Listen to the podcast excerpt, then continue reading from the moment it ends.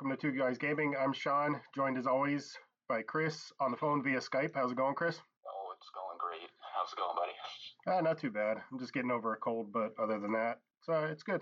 Degrees out and you have a cold. I know it's it's insane. Somebody on Facebook was talking about having the flu, maybe, and uh, the person responded, "It's past flu season." And I'm like, I, I don't know if it is because this feels pretty nasty, whatever this is. So on this episode, we're going to talk about uh, the return to the return to Ravnica, and we're also going to talk about how we feel like we might be getting a little bit too old for the uh, current generation of video games. Oh, I know, I know, I know. Sad, lonely Yeah. tear. it's gonna be a it's gonna be a good episode. Looking forward to this. Yeah, definitely, definitely, definitely. I think that's a really clever uh, title, "The Return Return of Ravnica," yeah, because that's that's fairly accurate at this point. yeah. I, I don't like. I don't understand. I mean, I don't want to get too much into it before we actually get into the, the topic, but yeah, I don't understand why we're going back so quickly. Yeah, yeah. I mean, this is the third I time. either. I mean, it's the third time back. I, I mentioned this in the article that I just wrote. It's the third time back to Ravnica in like 13 years. Like, it's crazy. And it took them We 20. to uh, keep, uh, keep uh, Richard Garfield on for another few sets just to make sure everything's straightened out. Yeah, I think so too. Uh, a couple of weeks ago, I noticed the announcement that we were going back to Ravnica. I'm pretty sure it's one of your favorite sets, if not your favorite set. Is it actually your favorite set or just one of them? Oh, you know, that's tough because I read your uh, Magic uh, retrospective Yep. uh, articles. Uh, cheap plug. Check them out. They're really good.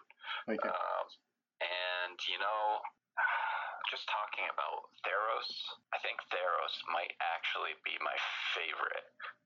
I think I, I like Ravnica just because it's when I got back into the game. Um, I started playing back, uh, I think, in the middle of the Return to Ravnica block, which was Gatecrash Yes. that's when I got back into the game again. Um, so it kind of has that nostalgic appeal to me, and that's why I thought it was my favorite. Right. I think my favorite aspect of the set is just the Shocklands. So I really like Shocklands. Um, but I think Theros is actually my favorite block. Just that kind of Greek uh, mythology flavor right. made kind of made the, the set for me.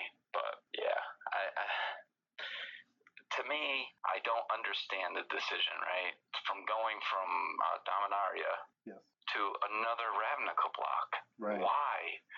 And I just there's so many other cool kind of worlds that they created, hmm and they keep going back to the same the same ones. Right. like, you know, uh, my thinking is this because they came up with that new uh, historic mechanic, which basically means that anything that's an artifact Yes. is considered historic. Right. Right. So why, if uh, and correct me if I'm wrong, but Dominaria is supposed to be kind of a reset, and if, if it's supposed to be kind of like a reset to the game to kind of like get back to kind of like that old school feel. That's how I understood does. it. Right. Okay. So are we kind of going to like the heyday of modern? I don't, again, and it makes no sense. And, and I, I mentioned this to you. Uh, why are we not seeing, why follow up to Arabian Nights, which was loaded with artifacts, Right. which would play into the historic theme? And for that matter, okay, if you don't want to do Arabian Nights, why are we not seeing antiquities? You could go back to antiquities Right. It just seems like there's they're kind of just leaving the past in the past. And and to me other than looking at dominaria as kind of like a reset button hmm i look at it as it's the follow-up to legends. Okay. to me that's exactly what it is. There's legendary creatures every pack Okay. it's legends Yep. Yep. it just obviously doesn't have the crazy uh, power level, Right. but it's it's legends. So I just I don't understand if they're trying to create this old school feel. Why we're going back to the third time to the same plane? It makes no sense.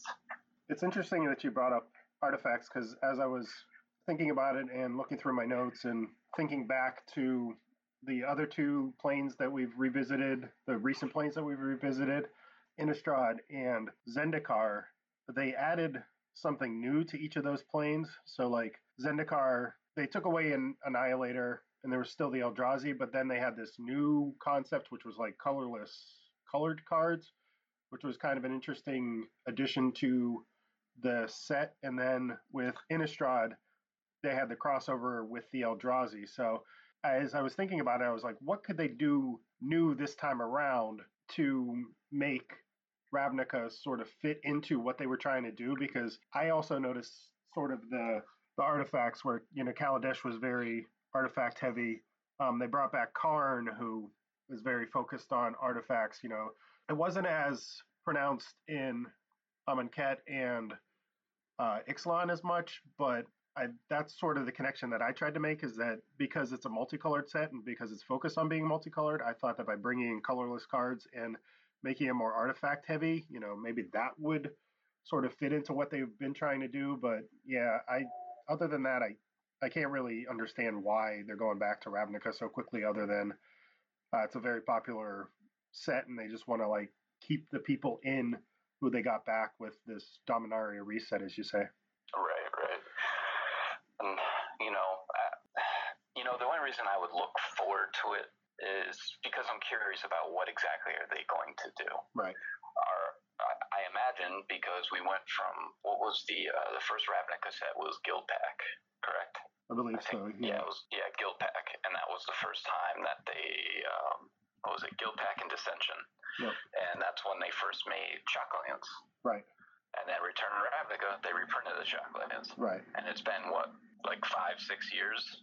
Something like that. Yeah. So my I'm, I'm putting big money on that you're going to see Shocklands again. That they're going to reprint them again. And I know people were looking for them in Modern Masters, and they were not in there. So it kind of makes sense, especially since we went from um uh was it uh Khans of Tarkir yes. where they reprinted Fetchlands. Right. So it kind of it kind of makes sense that we're going to see shocks. I'm looking forward because I don't know why, but I really like to collect shocks. I don't know what it is, but so I'm looking forward to see what the new art is. But I don't, you know, they're really going to need to wow me on this set for me to go in and be like, I'm buying, you know, a bundle or whatever. Like Right. I need to see something different. And you know, the other thing that concerns me is the Pro Tour this weekend, as you pointed out. You're like my Pro Tour rep- uh, reporter, by the way. I don't even have to watch it. so five out of the eight decks were red black. Yeah. So okay, is Ravnica, you know, like what's the power level for Rakdos gonna be? Are we gonna see some crazy red black cards in there which could really screw up standard even more?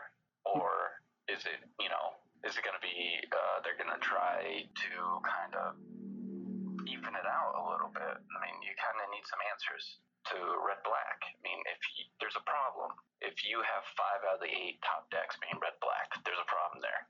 You have to fix it. You can't make it worse. So I'm a little concerned. I mean, because Ravnica is just two colors. Right. So well, the seven of the top eight were running red. The other one was an Esper control, and he just got run over by one of the red black decks. So. I, because I mean that's what's supposed to happen when when aggro is good. It's supposed to just run over control. But if control can get ahead of it, which basically now control is hold out till turn five, hope you have Teferi, and then you know do do what Teferi does. But you know he just wasn't able to do it because red is so strong. You know as we've talked about now, Bomat that's Kaladesh, right? yeah, Bomat Courier. So that's going to Yeah. rotate out, which will make the deck less powerful, unless unless as I said, it becomes one of those core set reprints because they're going back to core sets. I don't know if they would reprint it this early, but I do think I I definitely think that's going to be one of those ones that's going to show up in core sets periodically. You know, probably every couple of seasons they'll throw a Bomat Courier in there just to mess with people and bring red back. but so that's going to rotate out. That'll make red less powerful. I don't I don't know what else they're going to do. I mean, traditionally the Rakdos cards that they've put into I'm trying to think back and I don't remember Rakdos being like sort of one of the top guilds that they kind of concentrated on, which I guess maybe should be worrying because if they haven't concentrated on in the past, you know, perhaps it's going to be one of the ones that they're going to try to pump up this time around. I That- mean, that's exactly my thought. That was because before it really, it didn't really take off. Like they had some kind of hasty, quick creatures right. or whatever, but it wasn't really a force. It was more, um, uh, what was it? Um, Simic. Simic was uh, a big Boros one. Yeah. And Selesnya. Yes, yes, those were the those were the top. I don't know about the top three, but those were the big three that really got a lot of love generally in the previous sets. Right. Right. So I want you know you kind of wonder if they they look at it and they're like, are we going to you know even out? Because let's be honest, these sets are designed way ahead of time. Right. They're designed way ahead of Pro Tours and everything. Absolutely. So yeah. you know, if Red Black is stomping people out, it, at this point, these cards are probably they're already in the printer. Yeah. Like this is a done deal. So I don't know. It's kind of worrying, but we'll see. You know, usually what happens is it's kind of with standard at least people tend to figure it out. Like they tend to come up with answers for what's popular in the first Pro Tour. Right. So I'm hoping that's what happens. Well, that's I mean that's the reason Red is all over the place now is because uh, Teferi was taken basically taken over the, the the competitive scene. Like everybody everywhere agrees that that's the best card to come out of Dominaria. And if you're not running that in your deck, or you're not running, um, oh geez, what was the other one they said? It was one of the cards that was in the the red black deck, but they said if you're not running either one of those cards, then you're doing it wrong in standard right now. And because Teferi, you know, as we discussed in the Dominaria preview review that we did, Teferi fits into a control shell. So if you're looking to run over control, you go to aggro. So everybody went to aggro now. We're in that position where Teferi was dealt with. Now we got to deal with, you know, it might swing back the other way because seven out of eight of the, the top eight were red based decks. Like, you know, there's got to be somebody somewhere who's trying to brew something to deal with with that Right. Right. because that's just completely imbalanced. Yeah. Yeah. Like I said, there there's a problem there. And again, I, I just you know going back to plane where there's a possibility of having red black cards is kind of worrisome. It's a I little, mean, it's a little they- scary now that you bring up the point. Yeah, Yeah, like you don't you don't know what you're gonna get. I mean, it just it just bothers me that you know I feel like we kind of missed out because there were years where we both didn't play right. and we kind of missed out on certain sets. And I feel like why can't they revisit these sets instead? Why like um I think when we first talked about it, you mentioned um Phyrexia. Why can't we go back to Phyrexia? Like why like that was full of artifacts. I'm not a huge fan of Infect, Right. but Nobody is. whatever. Yeah, yeah. I mean, you could still go back to that plane without the infect.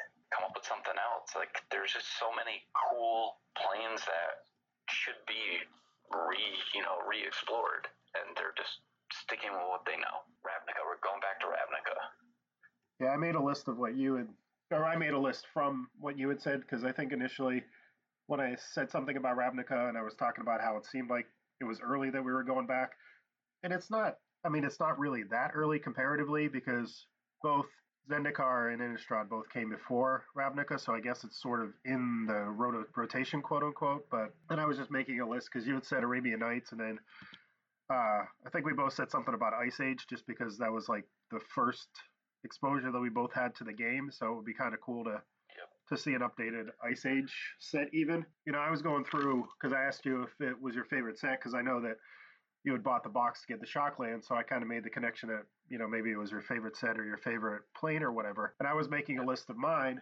I wrote down Tarkir, but even before that, I never got to play Alara. I got to play Tarkir at least, so I don't want to go back to Tarkir necessarily, but I liked the idea of the the three color focus. And I have some cards from Alara that I've picked up through various lots or whatever. And I just like I like that idea, and I think that before we went back, and Alara was fairly popular from what I can recall. So yeah, yeah, there's a lot of key cards that came out of there. yeah, yeah. So that I mean that was another one that I was thinking about was Alara. We could go back there. One that doesn't get a whole lot of love, but one that sticks with me for some reason is uh, Kamigawa. I don't know why, but so I just wrote that one down. And Then I'm just kind of like flipping through the, the various sets, and I know you. No, Uh, I mean, I, I didn't even think of uh, was it Kawagawa? yeah, Uh, that, I didn't even think of that one. I mean, there were again, there's a lot of key modern cards that came out there. I think uh, it's that red one, uh, Through the Breach. yes. I mean, that one's huge. I think that's why I thought of Kamigawa is because there's for the the one storm deck that I put together. There's a lot of Kamigawa cards in there because it has the um oh shoot what's the keyword now I can't think of the keyword um oh man where if you play it you can attach that card to it or whatever oh bloody oh, hell yes, yes, yes. Why I can't think of it, but yeah. So there was a lot of that where you can like sneak out spells, and then there was a then there's a lot of those cards in the the the legacy cubes that I play too, like through the breaches in there. Um, Yeah. So I mean, I think that's I think that's why I have this sort of maybe abnormal attachment to it is because I know a lot of the cards just from playing that storm deck and from playing the cube. But I think it would be cool because they've done a lot of the other major lore. They've done ancient Egypt. They've done ancient Greece. They've done that. So I think doing another Asian themed set would Japanese. yeah yeah Yeah. another Asian themed set would be really cool. And as an added Yeah, bonus, no, I agree. as an added bonus, it would probably sell really well in the Asian countries. Not that I don't know if they have an issue with that, but But yeah, no, I mean it'd be it'd be cool to go back to that one. Uh, would be a good one. Of course, I'm sitting here trying to brainstorm that mechanic name now. Splice, I just found it. Splice. Oh, you bastard! I just found it. I had it. I know, it. I know, it was right there. It's like, Come on.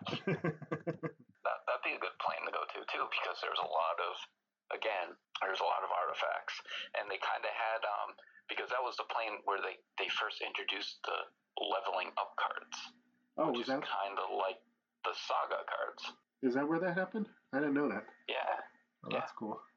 goes along with the theme. There's lots of artifacts. Yep. I mean, you have like the I don't even know. I just know that there's tons of artifacts, and there's three big ones I think that were that are worth a ton of in modern right now. Uh, Sensei Sensei's top came out of that, that block. Oh, yep, yep, Divining Top, yep. Um, there's no one like the I don't want to massacre the first part of it, but it's something jit, Oh yeah, yeah, yeah, yeah. and I think there's like the Umez- sword Umezawa's Jit or whatever. fire and something.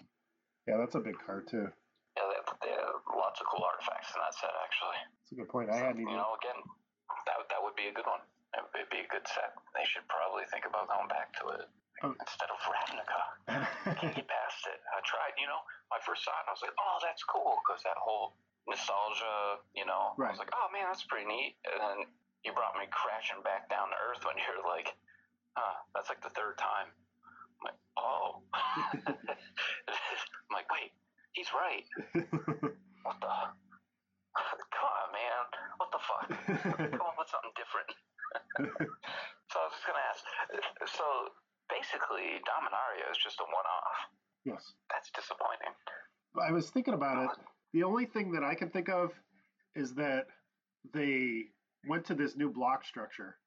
It didn't work out the way that they thought, and then they sort of got to this point where it was the end or a reasonable end to that block structure, and then they just figured, okay, we have to we have to do something to sort of I mean, it's almost like a retcon. Not quite a retcon, but it's almost like a retcon where they got to the sort of the end of this block structure. Like, this isn't quite working the way that we want to.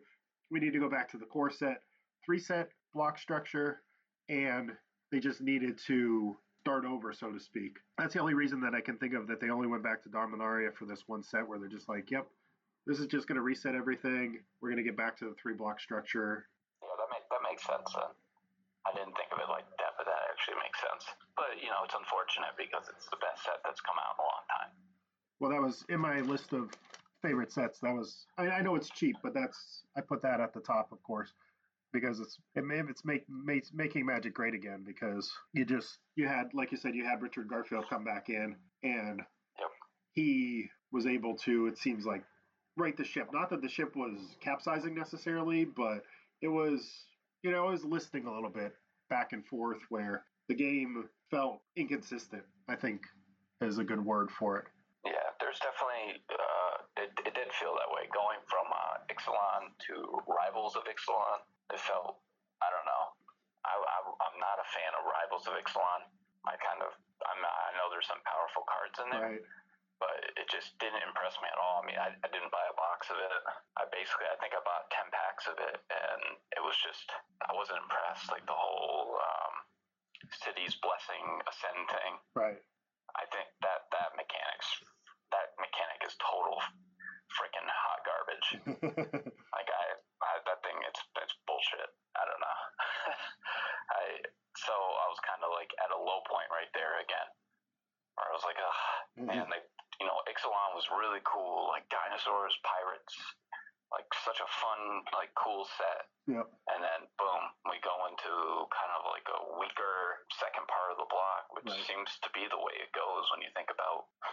Sets. Actually, when you know the first set comes out, it's really cool, Yep. and then it's always the second set that's weaker. So I was feeling down about it, and then you know Dominaria comes out, and it's like, oh my god, this set is awesome. They can't screw it up from here, can they? Well, we're going back to fucking Ravnica. Son of a. That's. I, I tried to make a pros and a cons list, and like I didn't come up with many of either. The only pros that I could come up with though were the shocks, obviously, because they're going to reprint those, and that'll be good for people. They might even reprint the bounce lands. Which ones are bounce lands? Uh, the bounce lands are the ones that they give you two types of mana, but you have to return a land to your hand in order to play them. oh, okay. They're the lands that were played in the uh, the Titan Bloom deck, where they would just go Yep, off yep. because they would keep bouncing, you know, lands back. But the lands, the lands generally come in tapped, but they didn't come in tapped because of the artifact that they had. So they were just like ramping into prime time, turn two or whatever. Oh, good. but if they don't, yeah, if they don't reprint Amulet, then they could reprint the bounce lands, and we won't have super ramp necessarily. Yeah, yeah.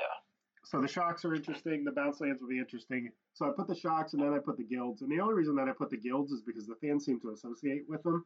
Like I've noticed that when I watch streams and they list the deck names, it's always based on the guild names. And then when what's the Tarkir came out and they had the other five three mana guys, then they started taking over too. So I noticed that that's that's sort of a way for the fans to associate into the game. And you know, they can be like, well, I'm Izzet or I'm Selesnya or, you know, my sort of dominant colors are Esper type thing. And I mean, those were the only two positives that I could really come that I could really come to as far as going back to the set is that in keeping people into the game by giving them that sort of cementing association to something in the right, game. right. Like if, if they feel like Dominaria is like a good jumping on point, Right. then they kind of like anyone who came on board during Dominaria, they're kind of introducing them to those terms. Right. Like, hey, are you Boros? You know, like you said, is it Yeah. Selesnya? Right. Uh, so I guess you know that can make sense. I mean, what will actually be really interesting to see how many legendary characters are in the new set Uh, that's a good point. in this block. Yeah, because they're going to keep going on this the legends, Right. which I hope because I think it's fun, especially if they're trying to push uh, brawl. Yes. Then I feel like they kind of have to. That's I was that's the exact point that I was going to make is that if they're going to keep with this brawl thing and keep this brawl thing alive, then they have to yeah introduce a bunch of legends each time because legends are going to rotate out, and especially when you hit when Dominaria rotates out, you're going to lose a huge chunk of your commanders Right. since there were so many legendaries in the set. Yeah, you. ju- Yeah, I, I, yeah. I mean, it kind of seems like a no-brainer. They can't say, "Hey, we created this new format," Right. but it's only gonna be good for one set Yeah, until this rotates out, and then you're, and then you're screwed. Yeah, I know. That's it. And, and people discovered pretty quickly that it was only good if you were playing Baral anyhow. So. Yeah, yeah. I think we both agree that it's not necessarily a bad thing that we're going back to Ravnica, although it's not necessarily a good thing that we're going back to Ravnica either. Right? it, it, yeah, it remains to be seen. It could go either way. Right now, I'm very iffy on it. Yeah. I'm very, I'm very sensitive to it just because of the great set that we just had. Like they can either really screw this up or they can be great. It can, mm. it can be an awesome, you know, kind of visit to Ravnica. But we'll see. Coming off the high of Dominaria and also how popular Ravnica is, the, the, the hype for this set is going to be pretty high. So they're going to have to bring it or else people are just going to murder it. Even if it's average to adequate to a little bit above average, people are just going to destroy it if it's not like the greatest Ravnica block ever. Oh, Just, absolutely. just, just yeah. because the hype is going to be so high for it. Yeah, I mean it's it's going to be really anticipated and not because like every, you know we know it's going to be great. Like with Dominaria, like it was very highly anticipated Right. because people knew it was going to be good because Richard Garfield was Right, on right, it. right. Like you knew it was going to be good. Yes. And this is anticipated, but for a different reason. It's Right. because there is this curiosity and kind of this anxiety about it. Like, what is going to happen in this set? Right, right. Why? Why did they pick this? Yes. and so it, it all remains to be seen. So I'm gonna, you know, you know, I'm, I'm not super psyched. I, f- I feel like they should have went to other places, but I I'm gonna hold out hope. Like we talked about earlier, they know what they're doing. Right, It's just as long as they don't screw it up, right, or as you say, reprint Siege Rhino. right, right. so it, remains to be seen. I guess that's where we'll leave it for now. Yeah, um, you know, once it, once it's actually released, I'm sure we will we'll review the whole set. Yep. We'll give you our picks, kind of, you know, what we did with Dominaria. Yep. We'll review it, and uh, we'll let you, you know, and it'll be fun to see where where our predictions kind of land on this. Definitely, I like looking. I like looking back and seeing what we were right about and what we were wrong about. Yeah, yeah. Apparently, we were a little bit wrong about Karn, but I, we, we Yeah. still we, we still can't figure out how or why. but whatever. Hey. What do I know? Only thing I've ever uh, the, the thing that I heard is colorless four mana card advantage. Okay, yeah, I get it, but eighty dollars is that what it is up to now? Sixty I dollars? think it's sixty. Is yeah. it sixty? Yeah, I don't know if it's sixty dollars worth of card advantage, but what do I know?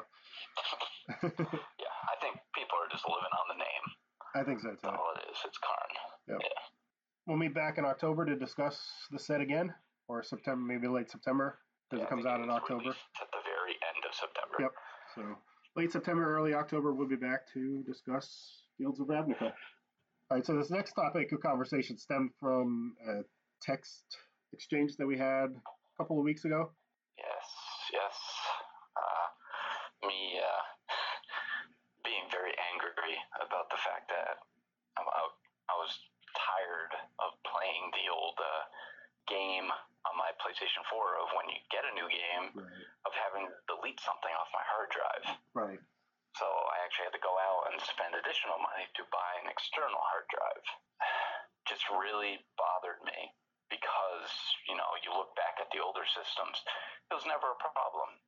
And I understand they don't have the graphics and all that, but it just seems, and, and I think uh, you mentioned that you ran this too, Yep. that it seems like every time you put in a game, and even if it's brand, it's brand new, that you, you have to update it which just adds more shit to your hard drive, which fills it up, which makes you have to go out and spend eighty more dollars Right. on a fucking hard drive. That's ridiculous. I don't. I just. I had enough of it.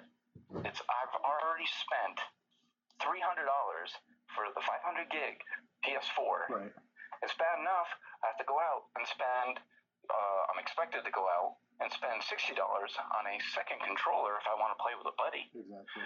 And, you know, okay, that's fine. I went, I found one for 50 bucks, pre owned at um, GameStop. Yep. And whatever, you know, I sucked it up at that point. You know, I was like, okay, so I'm $350 in the hole. Oh, wait, now I need a controller charger. Okay, well, that's like another 30 bucks. It's like, oh my God, what is going on?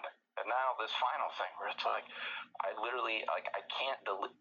I can't delete anything else off my hard drive. Right. Right. Like it's all games that I'm actively playing. Yep. It's ridiculous. It just it's it just seems like such a, a money hole. Like you're just constantly pouring money in. When you buy a system, you're not really buying that system. Right. Like you are forced to make additional purchases after the fact. That's and that's just ridiculous. I, I you know I understand like I think even PS I think PS2 was the last one where you didn't really need to buy another hard drive Right. It was just it was fine. It just played the game. You had your little memory cards, which were freaking awesome. Yep. And you know you can get them on eBay for five ten bucks a pop Yep. Yep. and you were good. And that was it. You just put in the disc and you played the damn game. you didn't sit there for oh a freaking hour and a half waiting for the goddamn thing to update. What is there to update? It's a brand new game. Well, that And was now it just works out of the freaking box. That's, that's funny that you say that because I just I texted you the other day because I picked up the Street Fighter collection for the nostalgia because it was one of the first games that I ever played in the arcade. was Street Fighter 2, and it's always been a part of my life the the Capcom Street Fighter games and the Marvel vs. Capcom games and all those games. So I picked up the Street Fighter collection and I was excited to play it. Kevin got before me. He was texting me about what a you know fun game it was and you know how he had he was having trouble with the game because he had forgotten how to do certain things like super combos and stuff like that. And I'm like, yeah, I had a little bit of that when we were playing Dragon Ball Z with Chris. You know, I forgot some of the motions and that sort of thing. And I was excited to play the game. I got the game. I opened it up. I ran it upstairs. I threw it into my Xbox, closed my Xbox, and it comes up and it says installing. and then after it says installing, it says updating. And I'm like, it, it, took me 10 to 15 minutes to play freaking Street Fighter. Like, Street Fighter that I could have played on my Super Nintendo, plug in the cartridge, turn it on, play the game. I don't understand. It's Street Fighter. exactly. Like, what is there exactly that you're updating? Precisely. What are you loading? What are you loading my, my fucking hard drive with that I don't actually need? Precisely. I just want to play the damn game. Precisely. Yes, it's Street Fighter. It's the same game that it was 25 years ago. Like, what is update? What are you updating for Street Fighter? And it wasn't even like, it wasn't even like it was like improved graphics because you said something about improved graphics, and it wasn't even improved graphics. It was literally Street Fighter 2, like or Street Fighter Alpha, I think was the game that I played. It was it was Street Fighter Alpha, and it wasn't even widescreen by default. There's I had no to go into difference. Did, did, there was no difference in that. no, What? no, it was the exact same game. Oh my god, that's ridiculous. you know, and uh, see, uh, and I'm kind of glad now because you've always you've kind of stayed in the past. You know, you're usually one generation behind right, because you're you're you know you're a bargain hunter. You're like me, where it's like you know what, right, I'm not gonna be dumb with the money. right, right. I'm gonna wait, it'll Yeah. drop, and then Yeah. I'll pick it up. Absolutely. Whatever. And yeah. And you know, I spoiled myself with the PS4. I was kind of like, oh, you know, whatever. I have the money. I'll spend it and get it. And Right. it's just, you know, I'm not saying it's a bad system. Right. And you know, granted, I've never played Xbox One. Yes. I know that it's similar. Yep. That it's this generation of gaming is it's similar no matter what system you go to. Well, hold on, let me take that back. If you're talking Xbox and Sony, then it's very similar. You're updating, uh, you're installing, Yes. You're constantly hunting for space. Yep. Like once you start playing enough games, Right. and I'm, t- I'm telling you, you may as well go and just start shopping for an external hard drive because you're going to need one. That's just how it how it is now. Right. Right. It, it basically to have a functional game console, you basically need to drop about 500 bucks, That's crazy. right? And I think you made the comment like it feels like uh, PC gaming, and if I wanted to uh, play, uh, be a PC gamer, be a PC gamer. Right. That's what it feels like. Yeah.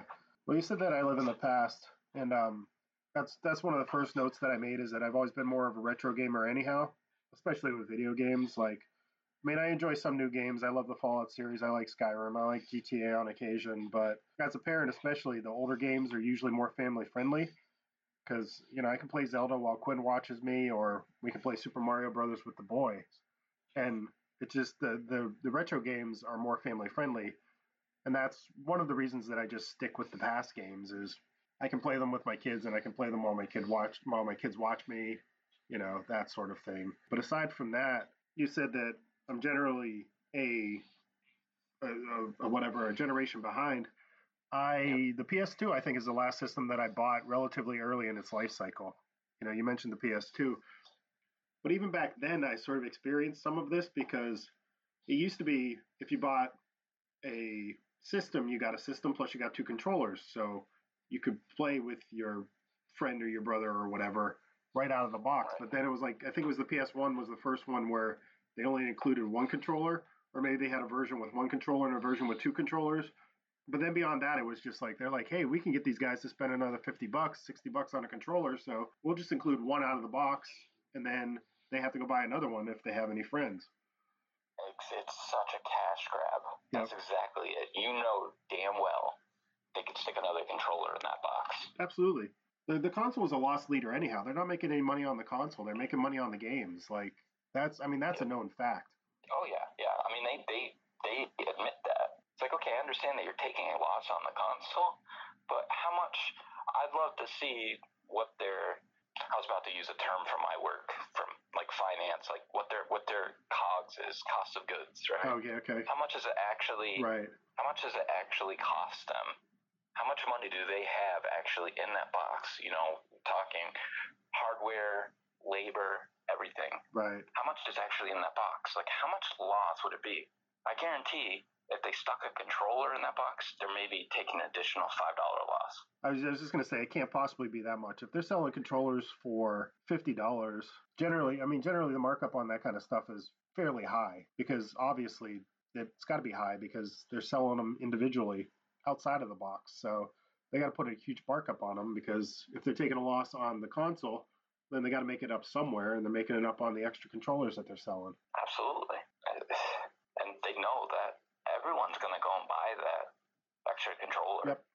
I mean, I it it, it kind of goes to the next point of why I feel like I'm kind of like aging out of gaming in a way. Like it's just, and that is just everything. There's such a heavy focus on multiplayer. Right. You need to play online. Right. Like that is it. Like like you said, uh, you know, when I when I first started playing Destiny and you experience this, you know, you, you put in the game, you start playing it, and all of a sudden there's other people hopping around the screen. Right. Right. Who the hell's this guy? Who invited him? Yeah, exactly. Like, what do you mean I'm always online with this? Yeah. That's crazy, and it just seems like that right now. Those are the most popular games: Overwatch, Fortnite, Call of Duty. Like at some point, Call of Duty isn't going to be single player anymore. Right. They're going to get rid of campaign, and it's just literally going to be all multiplayer. I mean, that is basically where gaming is heading now.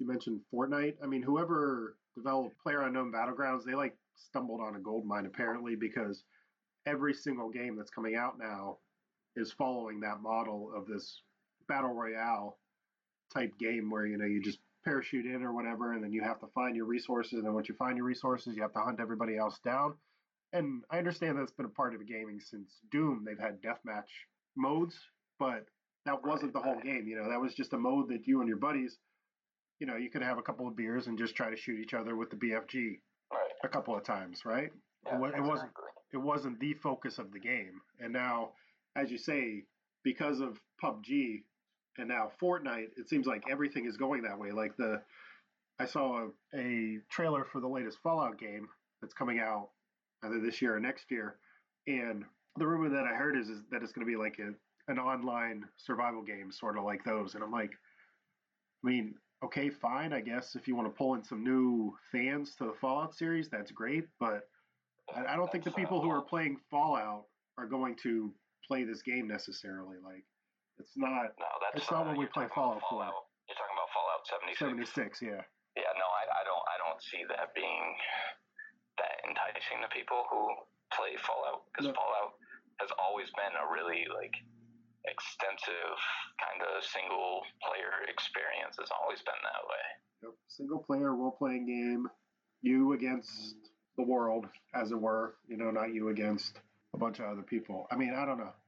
Maybe they'll make it work, but I just I'm hoping that that rumor is not true.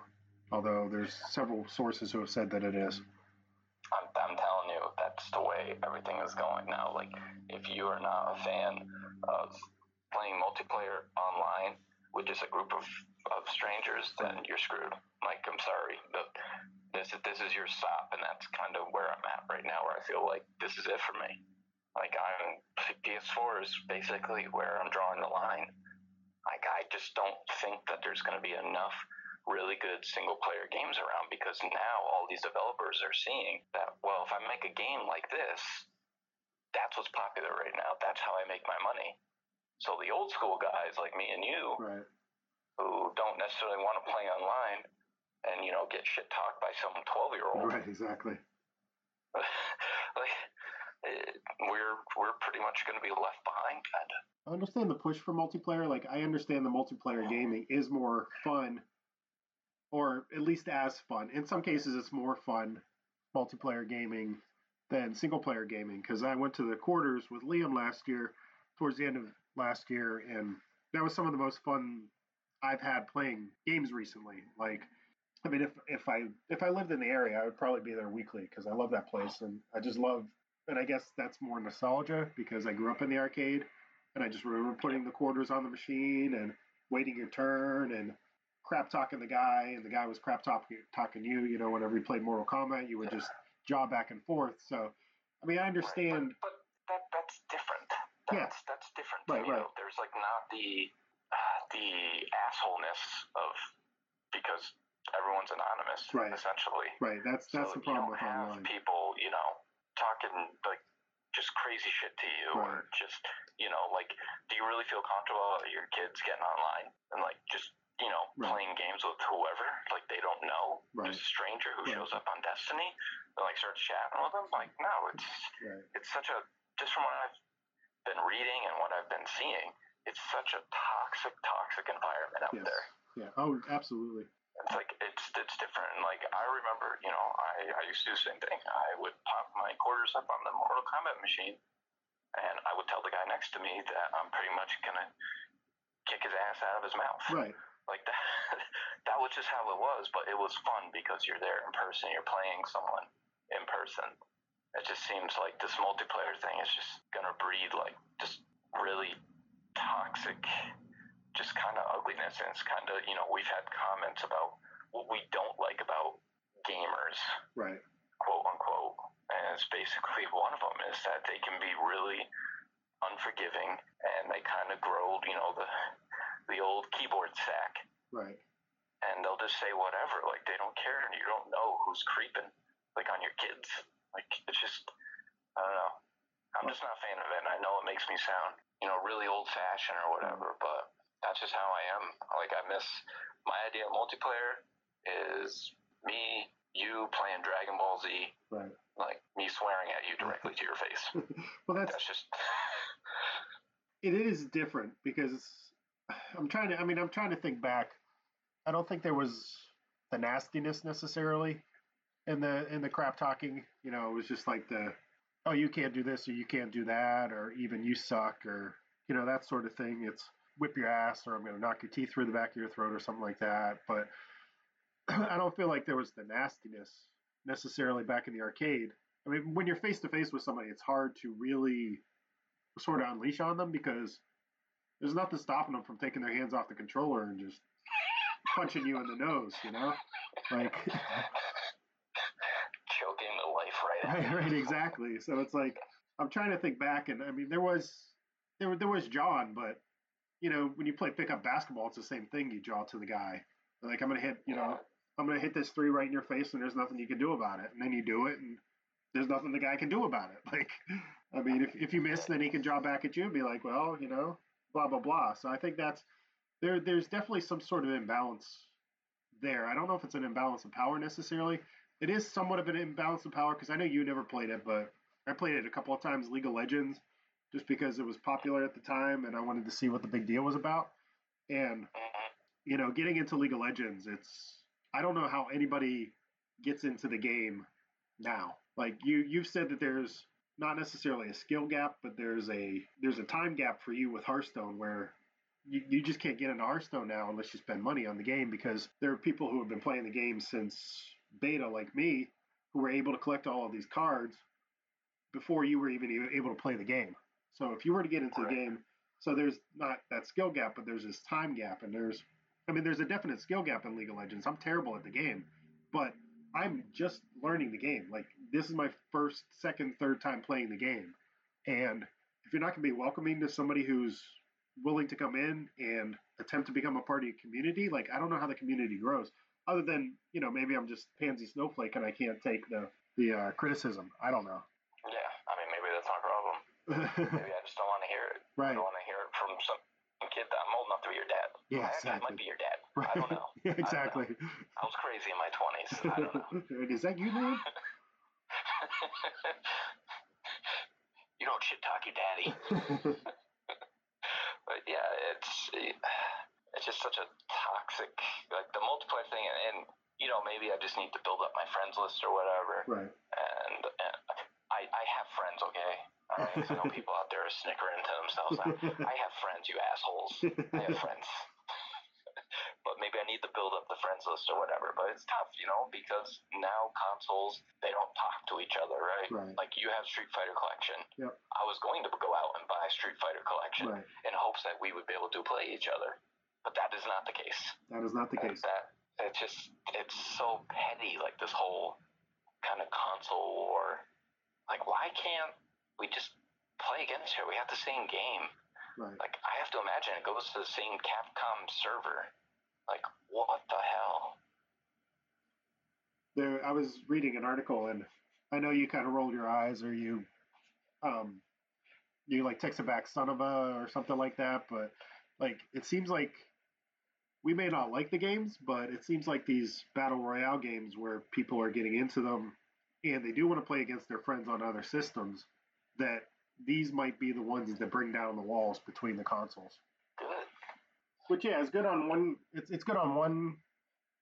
I mean, I guess it's good. It's just overall good. I can't really complain about that because if they do get to Sony and Microsoft and maybe even Nintendo to sort of talk to each other and just be like, we're just we're just gonna put these games out there. They're all just gonna speak to each other on the same server. We're gonna have cross-platform.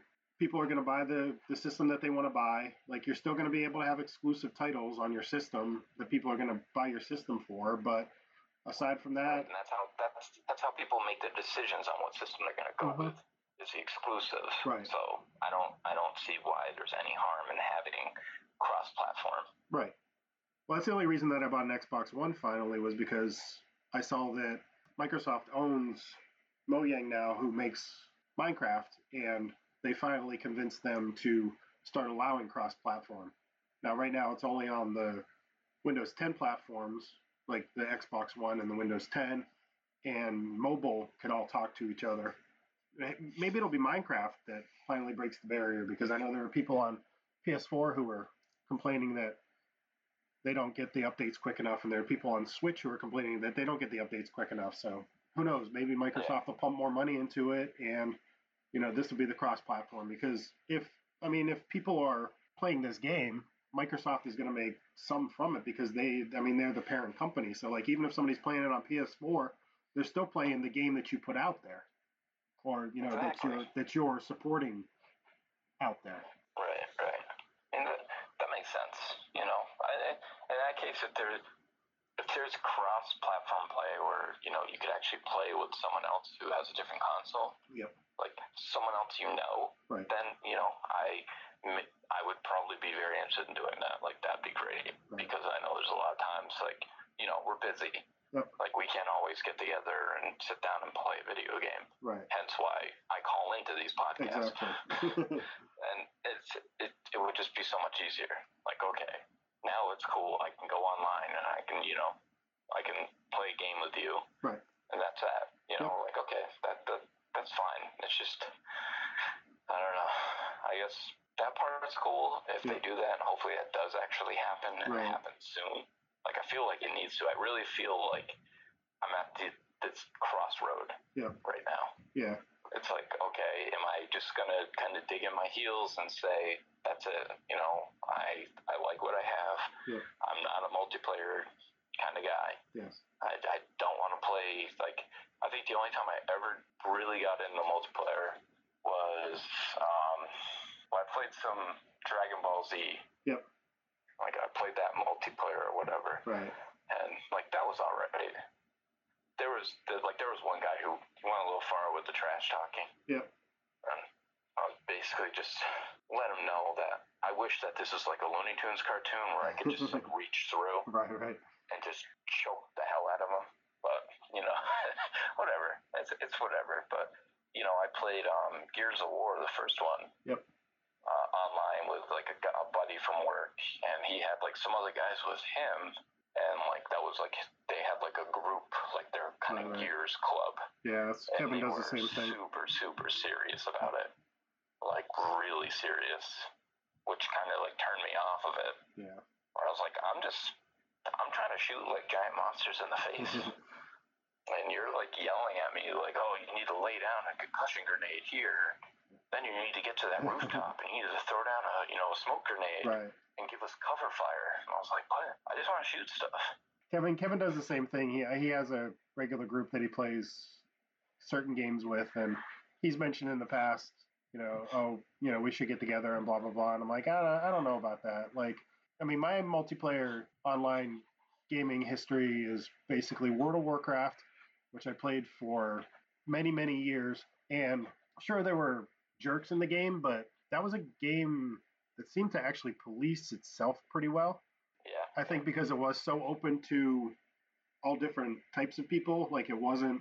I mean, yeah, you could be hardcore and you could raid, but you could also just log on for half an hour a day, do a couple of quests, and log off and be done with your time. You know. And I think maybe there's a couple of trends recently, like the fact that you had to play 15 bucks a month to play World of Warcraft. I think that weeded out a lot of people too who maybe were less desirable because who the heck's going to pay 15 bucks a month just to trash talk a whole bunch of other people?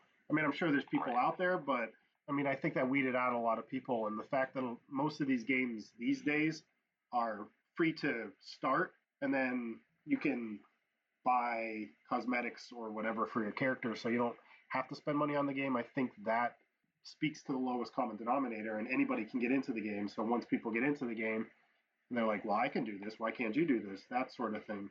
And then after World of Warcraft, I got into League of Legends, and I was shocked because I, like, I had no idea that the the online the online communities have become so abusive to new players as opposed to just like, oh, you know, this is how you do this. I I played five League of Legends games, and I think I got exactly you you get four different teammates, so five that's twenty different teammates. I think I got exactly one guy who was like, look, I know you're new, just follow me. I'll show you how to do this. I'll show you what the objectives are. I'll show you how to do what you're trying to do with your character, that sort of thing. So out of 20 people, I got exactly one person who was willing to help me out through the game, and that's I mean that just seems absurd to me. It is. It's ridiculous. And everyone else just wants to tell you how bad you suck. Exactly. Like I don't see it. It, it takes just as much effort, I would imagine, to be nice to a person and teach them how to play the game as it would be to tell them that they suck and that they shouldn't be playing the game. So I was like, whatever. I just don't play the game anymore because I don't need that in my life. Yeah, yeah. No, it, that that's kind of what turns me off of any sort of multiplayer. Hmm. I was just like, wow. And and, and on, after that Gears of War game, I remember going in to work Yes. the next day.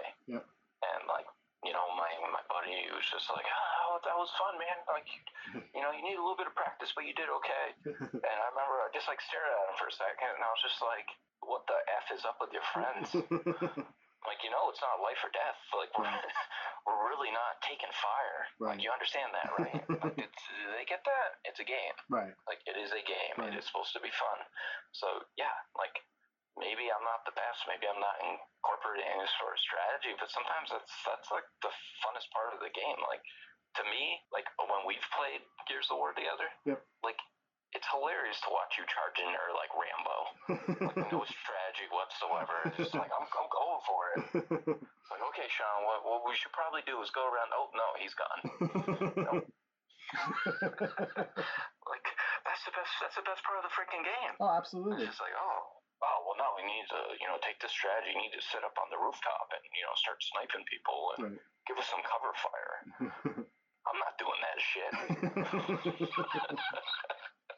I just want to shoot stuff. It was a rough day. I know, seriously. I, yeah, I just want to get on. I just want to shoot these big guns at insect-looking guys and not have to think about it. Like, Exactly, exactly.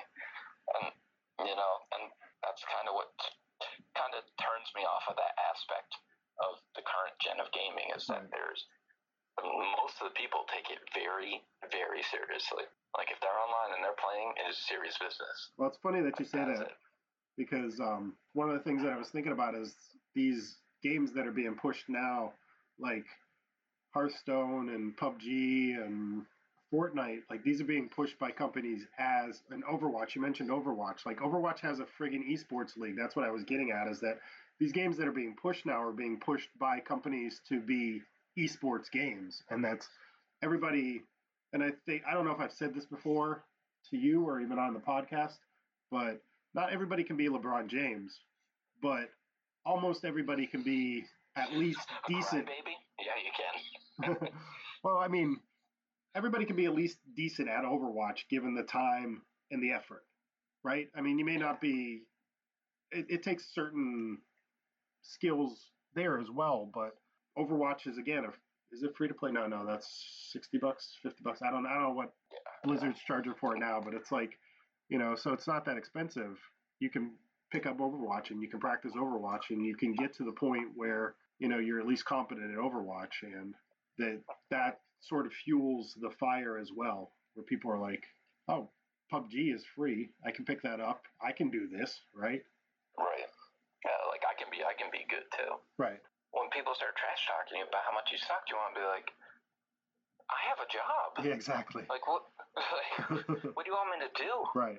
Like I have a job. I can't just quit my job. Right, right. I have a job. I have kids. I play this game half an hour a night on my free time. Like, what do you want from me? Yeah, like while I'm trying to drink my feelings away. Like, come on, man. I'm six beers deep. Do you think I'm gonna be decent? Yeah, no kidding. No, I'm sorry. I'm sorry. I'm your teammate. I don't know how it happened. I What thought do you these, want me to do? I thought these things had a better matchmaking system. What am I supposed to say? Like, you got matched with a guy who this is his first game. Good luck. Yeah, I don't know. Go. You're gonna wish my character came with straps because you're gonna be wearing me like a backpack. yeah, exactly. like, what do, you, what do you want me to say? I don't know. I suck. Yes, I do. Congratulations, you're better than me. Like, Jesus Christ. Like, it just, ah, that, that part bugs the hell out of me. And then, uh, another point of why I'm not, like, a huge fan of current gen gaming is because, uh, you know, everything is turning towards the shooter genre Right. everything is like Yeah. because that's what sells Yeah. That is what esports Yep.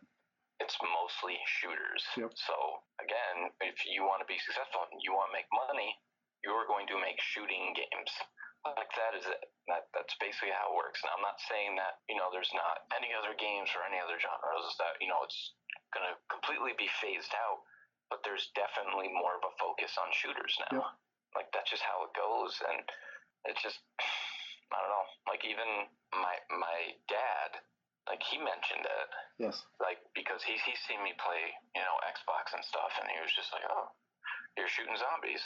Oh, now you're shooting aliens. like you know, right. like he's like, wow, all these, all he's like, how come all these games look the same now? You know. Yeah. It's like, um, you know, whatever. And the only console that he specifically asked for was uh, the Wii. Right. He wanted a Nintendo Wii. Yeah. Like he's like that looks that looks fun. So I remember for uh, Christmas a few years ago, I bought him bought him a Wii. Yep. I was like, here you go. Gave it to him. Apparently, um, uh, my parents uh, left our place. They went home. Like that Christmas Eve, he plugged it in. He played it exactly three times. Then he sold it to the guy across the street he was just like, I was like, when I asked him, like, hey, how you like the Wii? He's like, nah. He's like, uh, I, you know, I'm happy with uh, Sega Genesis, Super Nintendo. That's yeah. It's funny. that's when he dug in his heels. Kind of what I'm feeling right now is basically what he did, where I was like, he was just like, it's not for me.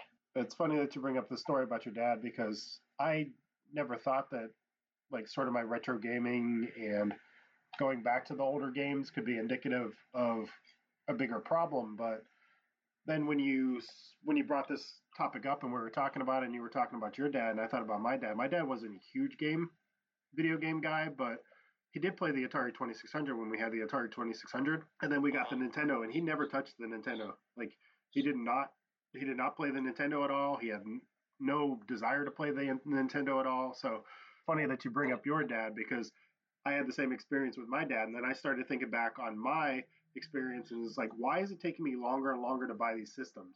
Like I say, I bought a PS3 after the PS4 had been out for years, and then I I just bought an Xbox One. The only reason I bought an Xbox One was to play Minecraft, which I have on literally every other system that I own. Yeah. So I Dude, you know what? I, I'll say it. I think that you're you're aging out just like I am. I Right. don't think I'm the only one here, and I think the only reason you ended up with a mic, uh, Xbox One Yep. is because of your kids. right. That's it. I don't think it's anything you would have bought for yourself. I don't I don't think so I, because I knew the Xbox. older, man. and, it- and it happens. But I just never thought that it was indicative of a like a like a symptom of a larger issue. But then you brought it up, and and I just started thinking about it. I'm like, yeah, it's just I'm getting older, and I'm fine with Nintendo 64, and I'm fine with GameCube, and I'm fine with PS1, and I'm fine with PS2. And yeah, the Xbox One is great, but this is this might be where I get off. Yeah, that's that's, and it's it's a very it's sobering in a way. Yep. Like once you come to that realization that Mm. wow, like I've had such a passion for game collecting, Right. and I I always will. But there's such an extensive library of retro games Yes. that I don't feel like I'm missing out on anything too crazy. Right. Sure, would I love to play like you know the newest, you know, once I come out with God of War seven or eight? Right. Sure, I you know I'd love to, but do I foresee myself spending 500? Well, actually, because of inflation, Mhm. you're probably talking close to six, seven hundred dollars at that point, Right. right? And on a new system, just to play a couple games. Yeah, just to play a few no, I'm sorry. I'll, I'll, I'm happy with my PS2. Yeah. To me, that that's that's the best system that's been made was PS2. Well, I went on, I went on a game downloading binge the other day, and all the games that I downloaded are even old games. Like I downloaded Diablo three, and I downloaded the Gears of War trilogy, and like I mean, it's I wasn't even looking at the new games. I was just looking for the old games. Yeah, yeah. And, uh, and I'm sure these are legal downloads, of course, because we do not download illegal. Oh no, no, yeah, these these were on the these were on the Xbox One. These were in the Xbox store. So Wink, wink. Yeah, no. Uh, yeah, it's all older stuff. Like Yep. that's the stuff that appeals to people. Yep. Like, and even it's kind of strange to me because when you tell me about your kids having an interest in like older games, I'm like, really? Like, it almost seems like they're the exception to the rule. yeah, Liam Liam loves Pokemon. Uh, he loves Super Mario. Uh, Aiden and Quinn both, you know, they they play um, Minecraft mostly. Aiden will play some of the newer games, like he wanted to play Destiny with his friend when his friend was over. Um, they wanted to play Call of Duty, I think, or one of those games when his friend was over. So he played that the last time his friends was over. So he'll play the new games with his friends when his friends are over, but it's not like he he, he wasn't asking to buy any of those games after the fact, you know. And I don't even know how long they played for. It seemed like they only played for like half hour and forty five minutes, and they were bored and they wanted to go on to other things. Yeah, and I, and I completely understand because after a while, those first-person shooters they get so boring, They really do. Like just ridiculously boring. Yeah. I think the only It's just like the only time that we ever played it for an extended period of time was when we were playing deathmatch against each other, and we had the bots out there. Like other than Yeah, that, yeah, yeah. Yeah, that's it. Like that. Uh, you know, it, it, and even that, like, it just gets repetitious. Like, Yeah. I like, you know, I think the only, the longest we've actually played, I think we played uh, Left 4 Dead. yes, That was the. I remember we made it. Oh, I forgot which, because you can pick like certain like subtypes of the game. right, We made it all the way to the end, and then I remember you survived and I died. That was such a kick in the nuts. but yeah, like, and even like those games are fun to a certain extent, but even after that, like, this is getting kind of repetitious. right.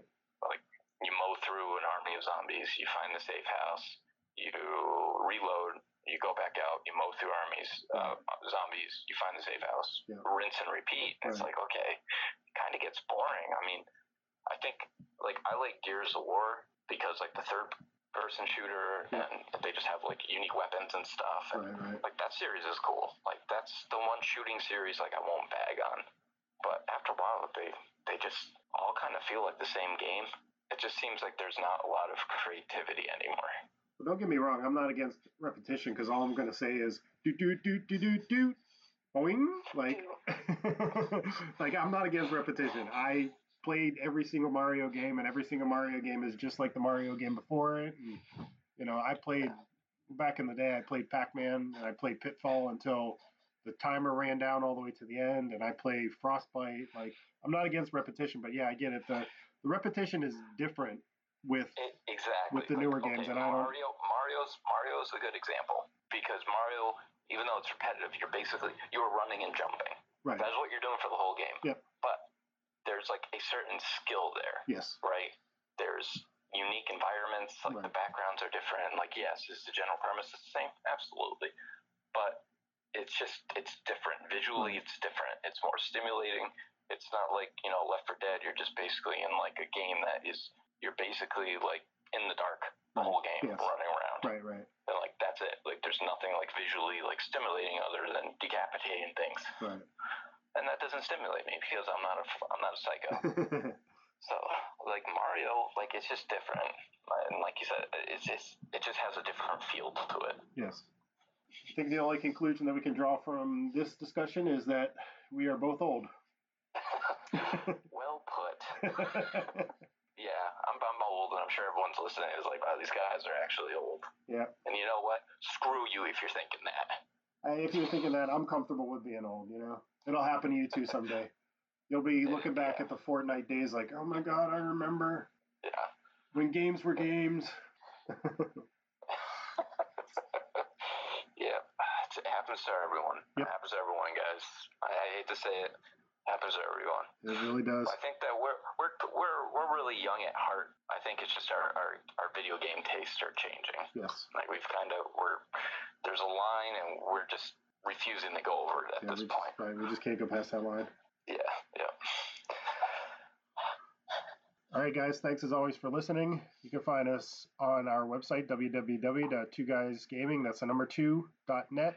We have articles. We put the podcast up there. We're on YouTube, on Twitter, Facebook, Instagram, wherever. Generally, New and Blonde. Uh, you can find us there. Hopefully, we'll get to talk to you in a couple of weeks. Uh, bye, guys. Always a pleasure. See you.